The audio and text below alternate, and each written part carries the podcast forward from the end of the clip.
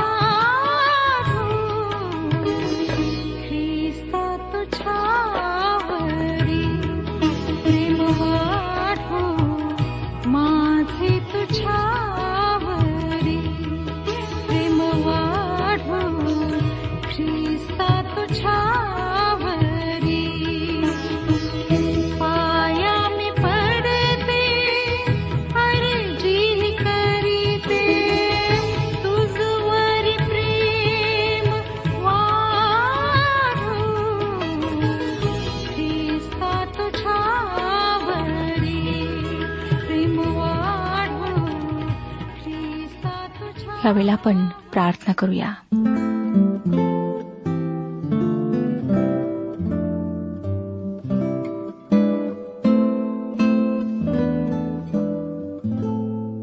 पवित्र पवित्र पवित्र परमेश्वर पित्या तुझ्या समक्ष आम्ही नम्र अंतकरणाने येत आहोत. तुझ्या महान कृपेने प्रभू पुन्हा एक वार ही संधी आम्हाला प्राप्त झालेली आहे. तू आमच्यासोबत हो आमच्याशी बोल हो दे प्रभू की तुझ्या वचनाच्या प्रकाशात आम्ही स्वतःच्या जीवनाचं परीक्षण करावं आणि पाहावं की आम्ही कुठे चुकत आहोत.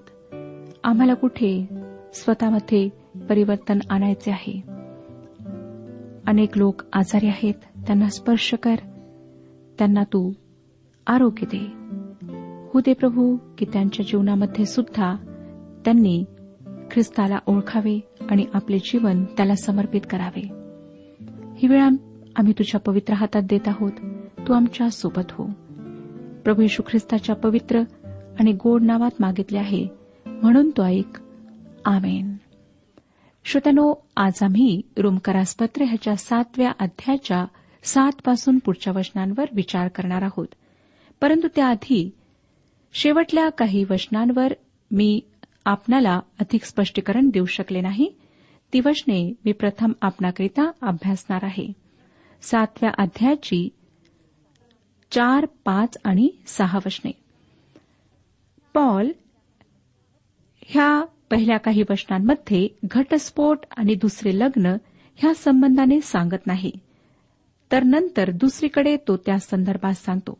ह्या ठिकाणी पॉल आपले लक्ष फक्त एका गोष्टीकडे वेधित आहे आणि आपल्याला हेच सांगत आहे की जेव्हा स्त्रीचा पती मरतो तेव्हा ती त्याची पत्नी राहत नाही. तर ती पुन्हा एक साधारण स्त्री म्हणून राहते. सर्व सुशिक्षित लोक ह्या मताशी सहमत आहेत. परंतु काही लोक अजूनही असे आहेत जे पती मेल्यानंतर त्या स्त्रीला दगडाने मरेपर्यंत मारतात.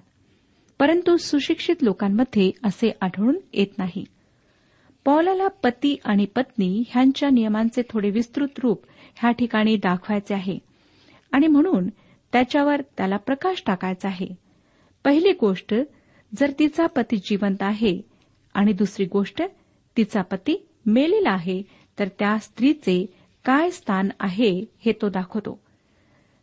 चौथं वचन मी आपणाकरिता वाचलेलं आहे आणि त्याचं स्पष्टीकरण ह्या ठिकाणी मी आता आपणाला देणार आहे.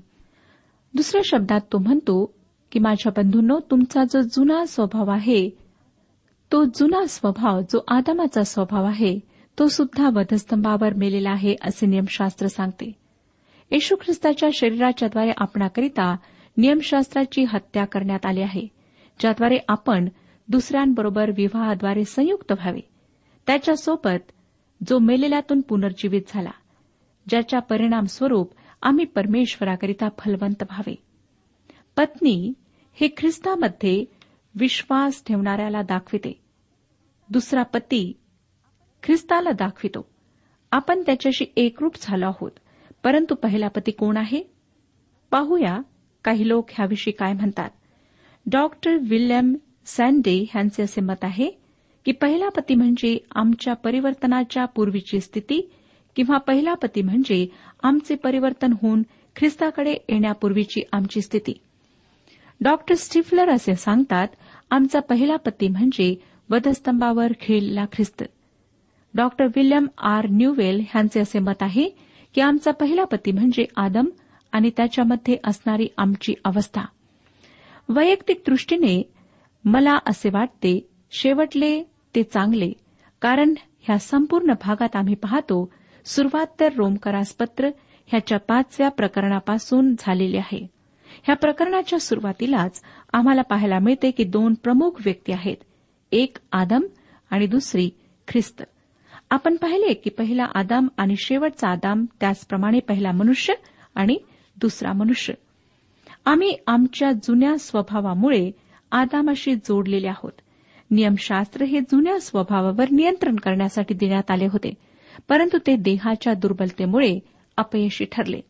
आणि नियमशास्त्र इस्रायलांसाठी गळ्यात बांधण्यात आलेल्या जात्याप्रमाणे झाले. नियमशास्त्राने त्यांना वर उचलले नाही श्रोत्यानो. उलट त्यांना गुलामगिरीत पंधराशे वर्षे राहावे लागले.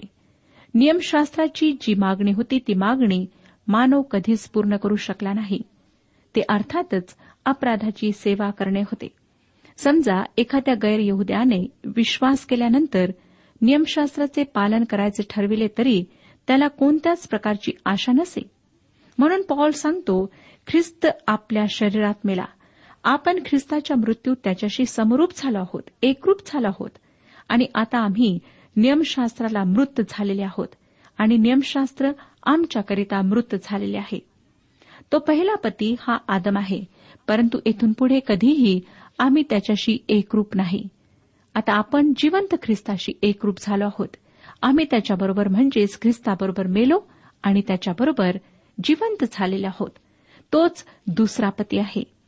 जिवंत ख्रिस्त हाच दुसरा पती आहे. तो आम्हाला फलवंत होण्यास सामर्थ्यवान करतो.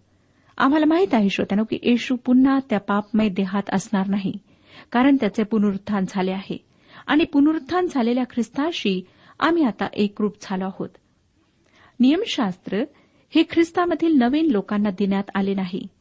करिंदकरास दुसरे पत्र पाचवा अध्याय आणि सतरावं वचन सांगतं जुने ते होऊन गेले आणि आता सर्व काही नवीन झाले आहे. म्हणून एक विश्वासणारी व्यक्ती नियमशास्त्राच्या अधीन नाही तर ती कृपेच्या अधीन आहे. आणि हे पवित्र शास्त्राचे एक सत्य कथन आहे. प्रत्येक विश्वासणाऱ्याला त्यावर विश्वास ठेवायचा आहे. कारण परमेश्वर असे म्हणतो हे कथन तसेच आहे. आता मला एक हास्यास्पद उदाहरण देऊन हे स्पष्ट करायचे आहे.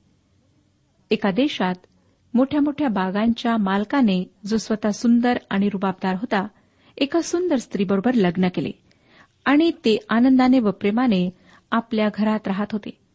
नंतर एके दिवशी अचानक तो माणूस आजारी पडला आणि मेला. त्यामुळे त्या स्त्रीला फार दुःख झाले. अंतकरण तुटल्यासारखे वाटले कारण ती आपल्या पतीवर अतिशय प्रेम करीत होती. श्रोत्यानो तिने एक विचित्र प्रकार केला. तिने आपल्या पतीच्या शरीरात मसाला भरून घेतला व त्या मृत शरीराला आपल्यासमोर एका खुर्चीत बसून हवाबंद काचेच्या आवरणात ठेवले. दरवाजा उघडताच तो मृतदेह तिला दिसत असे. परंतु तिला भेटायला येणाऱ्या लोकांनी सांगितले की तू येथेच बसून राहू नको. जरा बाहेर निघ. प्रवास करू नये. लोकांच्या आग्रहामुळे तिने थोडा प्रवास केला. ती उत्तरेकडे गेली. आणि सुमारे दोन वर्षे ती प्रवास करीत होती. तेवढ्या अवधीत तिला एक दुसरा पुरुष भेटला. ती त्याच्या प्रेमात पडली आणि तिने त्याच्याबरोबर विवाह केला. आणि मधुचंद्राच्या वेळेस ती दोघे तिच्या त्या बागेतील घरात आले. नवीन वराने त्या संस्कृतीप्रमाणे आपल्या पत्नीला उचलले आणि तो तिला वर घेऊन गेला. जेव्हा त्याने तिला खाली ठेवले तेव्हा त्याचे लक्ष काचेच्या आवरणातील त्याच्याकडे रोखून पाहणाऱ्या त्या मृत माणसाकडे गेले. तेव्हा तो आपल्या वधूला म्हणाला तो कोण आहे?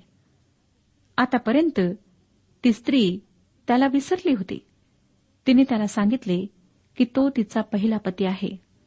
आणि त्यावेळी त्या दोघांनी निर्णय घेतला की हीच उत्तम वेळ आहे की आपण ह्या मृतदेहाला आता मातीत पुरावे कारण तेच करणे योग्य होते. तिने आता एका नवीन माणसाबरोबर लग्न केले होते. जुना मनुष्य मेला होता.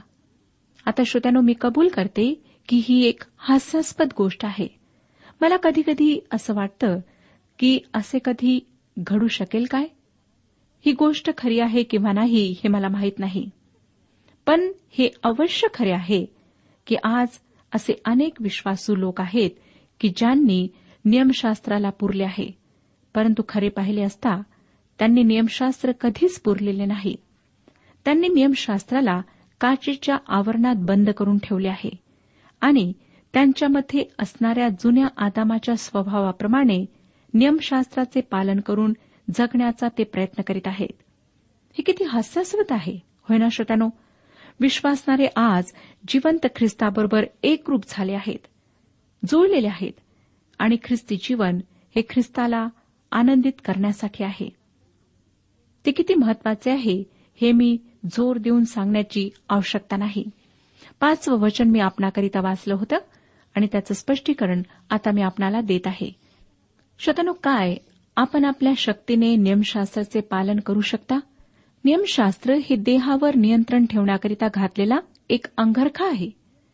देहाने नियमशास्त्राविरुद्ध विद्रोह केला कारण ते त्याच्या कंटाळवाण्या दबावाखाली त्रासून गेले होते.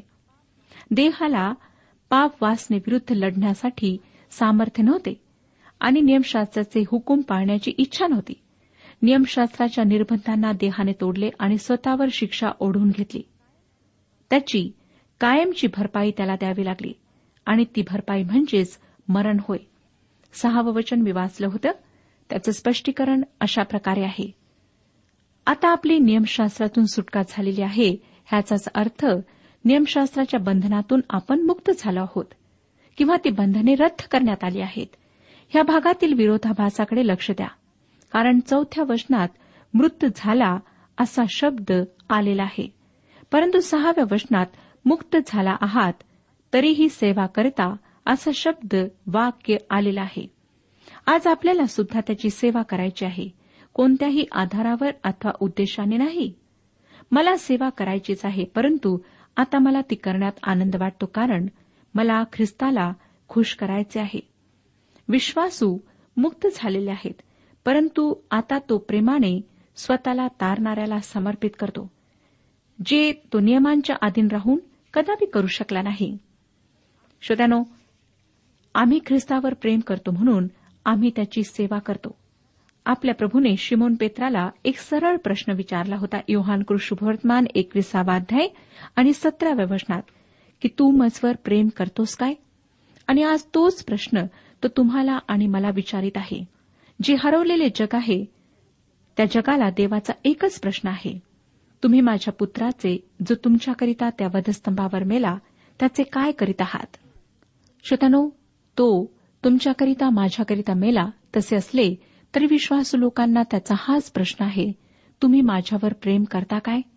आमच्याद्वारे ख्रिस्त जगत आहे हे दाखविणे ख्रिस्ती जीवन आहे. परंतु हे आम्ही स्वतःच्या बळावर करू शकत नाही. नियमशास्त्राच्या आधारे सुद्धा करू शकत नाही. नियमशास्त्रात काहीच चूक नाही श्रोत्यानो. आपण ते समजले पाहिजे ते हे की समस्या ही आमच्यासोबत आहे. सात आणि आठ वचने मी आपणाकरिता वाचत आहे. तर मग आपण काय म्हणावे? नियमशास्त्र पाप कधीच नाही. तरीही पापाची ओळख मला नियमशास्त्रा वाचून कशानेच झाली नसती. लोभ धरू नको असे नियमशास्त्रात सांगितले नसते तर मला लोभाचे ज्ञान झाले नसते. पापाने संधी साधून ह्या आज्ञेच्या योगे माझ्यामध्ये सर्व प्रकारचा लोभ निर्माण केला होता कारण नियमशास्त्रा वाचून पाप निर्जीव आहे.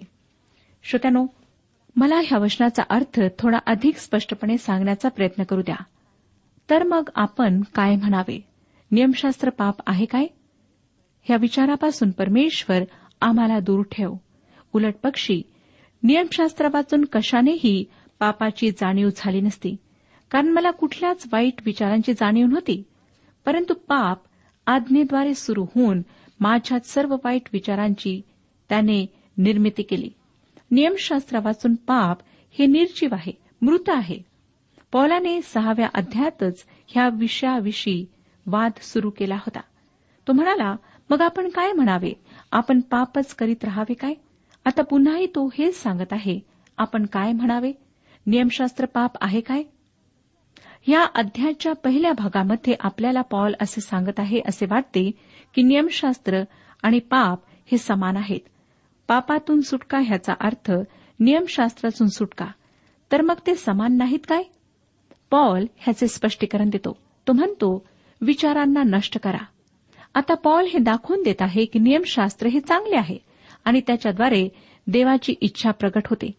समस्या नियमशास्त्राची नाही समस्या आमची आहे. दोष आमच्या देहाचा आहे. या अध्यायाच्या उरलेल्या भागात पॉल वैयक्तिक रीतीने अधिक जवळ आला आहे असे वाटते कारण ह्यामध्ये त्याने मी ह्या सर्व नामाचा उपयोग केला आहे. त्याचप्रमाणे माझे आणि मला असे शब्द वापरलेले आहेत. अशा प्रकारचे शब्द सत्तेचाळीस वेळा ह्या भागामध्ये आलेले आहेत. आणि ह्यावरून आपल्याला हेच दिसून येते श्रोत्यानो की पॉल आतल्या आत स्वतःशीच लढत होता. त्याने देवाकरिता नवीन स्वभावाच्या शक्तीने जगण्याचा प्रयत्न केला. त्याला असे आढळून आले की ते अशक्य आहे. नियमशास्त्राने पावलाला जे अमाप पाप होते ते प्रगट केले. नियमशास्त्र हे पावलाच्या हृदयाचे क्षकिरणाच्या साह्याने काढलेले चित्र होते. नियमशास्त्र हे तुमच्या जीवनाच्या बाबतीत सुद्धा असेच करते. जर आपण त्याला जीवनात लागू कराल तर. देवाचे वचन ह्याला आरसा म्हटले आहे आणि हे आम्हाला दाखवून देते की आम्ही कोण आणि कसे आहोत. जर तुमच्या तोंडावर डाग असेल तर आरसा तो डाग तुम्हाला दाखवून देईल. परंतु तो डाग तो आरसा काढू शकणार नाही. तरीही तो डाग काढण्याची जागा देवाने नेमलेली आहे. नियमशास्त्र पापाची भयंकर पापी दशा प्रगट करते. श्रोत्यानो नियमशास्त्रात काहीही दोष नाही परंतु आदामाचा जुना स्वभाव दोषी आहे. नियमशास्त्रात त्याचे उल्लंघन न करण्याची जी ताकीद देण्यात आली त्यावरून देहाची दुर्बलता स्पष्ट होते. नियमशास्त्र हेच दाखवून देते की आम्ही पापी आहोत. सातवाध्याय नववचन सांगतं मी नियमशास्त्र विरहित होतो तेव्हा जगत होतो पण आज्ञा आल्यावर पाप संजीवित झाले आणि मी मरण पावलो. नियमशास्त्र हे दोषी ठरविण्याची सेवा करते. नियमशास्त्र दुसरे काही करू शकत नाही. ते फक्त दाखवून देते की आम्ही दोषी आहोत. दहावं वचन ह्याप्रमाणे ज्या आज्ञेचा परिणाम जीवन व्हायचा तिचाच परिणाम मरण आहे असे माझ्या अनुभवास आले. खरंच जो मनुष्य नियमशास्त्राच्या आधारे जगण्याचा प्रयत्न करतो त्याचे जीवन किती भयंकर शोकांतिकेने भरलेले असते हे आम्हाला दिसते. कारण नियमशास्त्र त्या माणसाला कधीच जीवनाकडे नेत नाही. हे सत्य आहे की देवाने सांगितले की तुम्ही असे कराल तर तुम्ही जगाल. परंतु त्याप्रमाणे करणेच सर्वात कठीण होते. दोष नियमशास्त्राचा नव्हता. परंतु ज्यांना असे वाटले की नियमशास्त्राद्वारे आम्हाला जीवन आणि शक्ती मिळेल अशा लोकांचा दोष होता. त्यामुळे काहीच झाले नाही.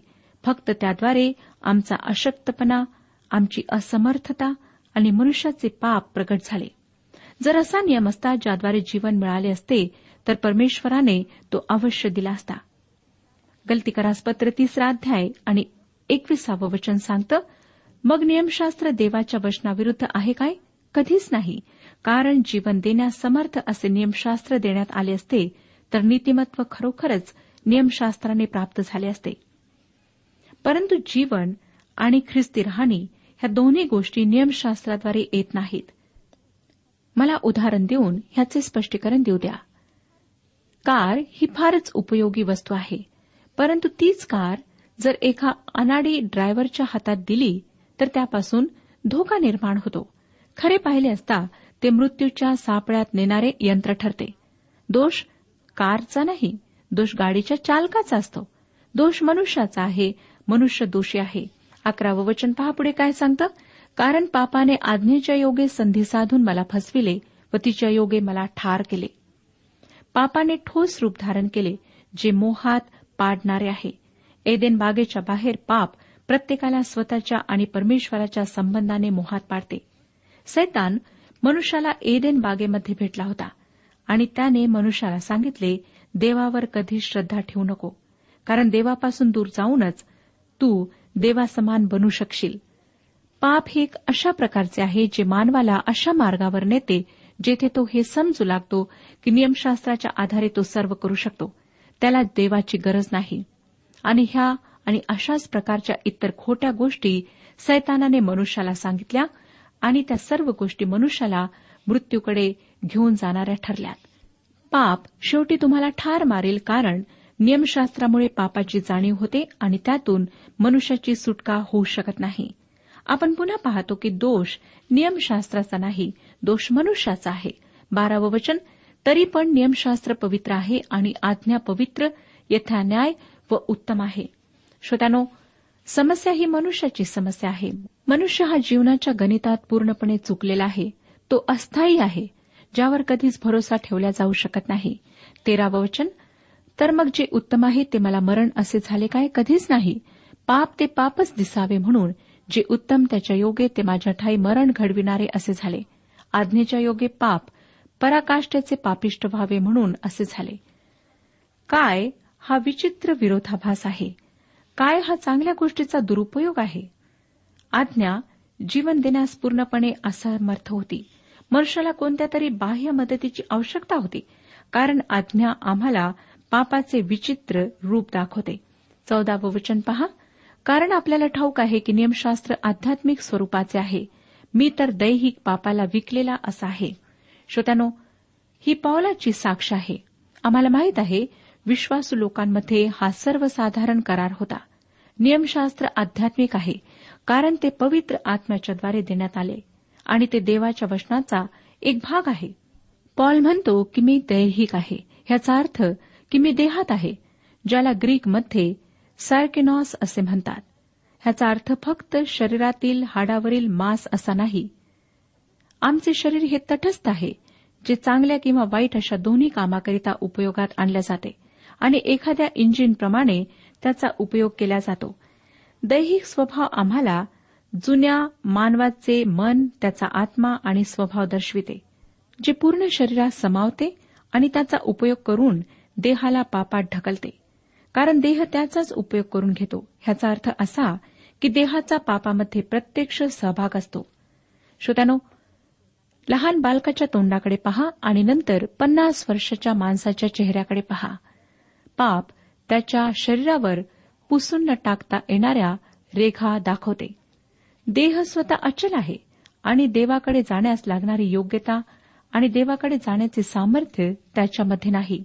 त्यावर पापी स्वभावाचा पूर्ण ताबा आहे. पंधरा आणि सोळा वशने सांगतात कारण मी काय करीतो ते माझे मलाच कळत नाही. म्हणजे जे मी इच्छितो ते करीतो असे नाही तर जे मला द्वेष वाटते तेच करीतो. जे मी इच्छित नाही ते जर मी करीतो तर नियमशास्त्र उत्तम आहे अशी मी संमती देतो. श्रोत्यानो अशा प्रकारचा स्वभाव आम्हातील प्रत्येकामध्ये आहे. अनेकदा आम्हाला माहीत असतं की हे करणे योग्य आहे परंतु तरी सुद्धा आम्ही स्वतःवर नियंत्रण ठेवू शकत नाही आणि अयोग्य तेच आम्ही करतो. नंतर सतरा अठरा आणि एकोणीस वचने सांगतात तर आता ह्यापुढे ते कर्म मीच करीतो असे नव्हे तर माझ्या ठाई वसणारे पाप ते करीते. कारण मला ठाऊक आहे की माझ्या ठाई म्हणजे माझ्या देह स्वभावात काही चांगले वसत नाही. कारण इच्छा करणे हे मला साधते पण चांगले ते कृतीत आणणे मला साधत नाही. होय श्रोत्यानो अशा प्रकारची दुर्बळता आमच्यातील प्रत्येकात आहे. एकोणीसावं वचन कारण जे चांगले करावेसे मला वाटते ते मी करीत नाही तर करावेसे वाटत नाही असे जे वाईट ते मी करीतो. आणि म्हणूनच आम्हाला दिसतं की आमच्यातील अनेकांच्या जीवनामध्ये भयंकर असे पाप होत आहेत. आम्ही स्वतःवर स्वतःच्या भावनांवर इच्छांवर वासनांवर नियंत्रण ठेवू शकत नाही. विसावं वचन जे करावेसे वाटत नाही ते जर मी करीतो तर ते कर्म मीच करीतो असे नव्हे तर माझ्या ठाई वसणारे पाप ते करीते. श्रोत्यानो ह्यावरून आम्हाला दिसतं की आमच्यातील प्रत्येकामध्ये जुना स्वभाव आहे. आणि जेव्हा जेव्हा आम्ही परमेश्वरापासून दूर जातो जेव्हा जेव्हा आम्ही स्वतःच्या इच्छेप्रमाणे वागतो तेव्हा आमच्यामध्ये जो जुना स्वभाव आहे जे पाप आहे ते अयोग्य ते करण्याकरिता आम्हाला विवश करते. तर श्रोत्यानो आज आम्ही स्वतःचे परीक्षण करूया. आणि पुन्हा एक वार स्वतःचे समर्पण ख्रिस्ताच्या हातात करूया. परमेश्वर आपणा सर्वांस आशीर्वाद देऊ. आजच्या उपासना कार्यक्रमात परमेश्वराच्या जिवंत वचनातून मार्गदर्शन आपण ऐकलं. आजच्या या वचनातून आपणास काही आशीर्वाद मिळाला असेल यात काही शंका नाही. सदैव हो, जीवनविषयक काही शंका असल्यास किंवा काही प्रश्न असल्यास किंवा काही प्रार्थना निवेदन असल्यास पत्राद्वारे आम्हास अवश्य कळवा. आम्हाला अगदी आनंदच होईल. पत्र व्यवहारासाठी आमचा पत्ता लिहून घ्यावा. कार्यक्रम उपासना पोस्ट बॉक्स क्रमांक एक शून्य दोन बेजनबाग नागपूर पिनकोड क्रमांक चार चार शून्य शून्य शून्य चार. आमचा ईमेल अॅड्रेस आहे Marathi T T B at radio eight eight two dot com. Email address पुन्हा एकदा ऐका. Marathi T T B at radio eight eight two dot com बरं तर आता इथंच थांबूया कारण आपल्या कार्यक्रमाची वेळही संपत आलेली आहे. पुन्हा आपली भेट आपल्या पुढल्या कार्यक्रमात तोपर्यंत नमस्कार.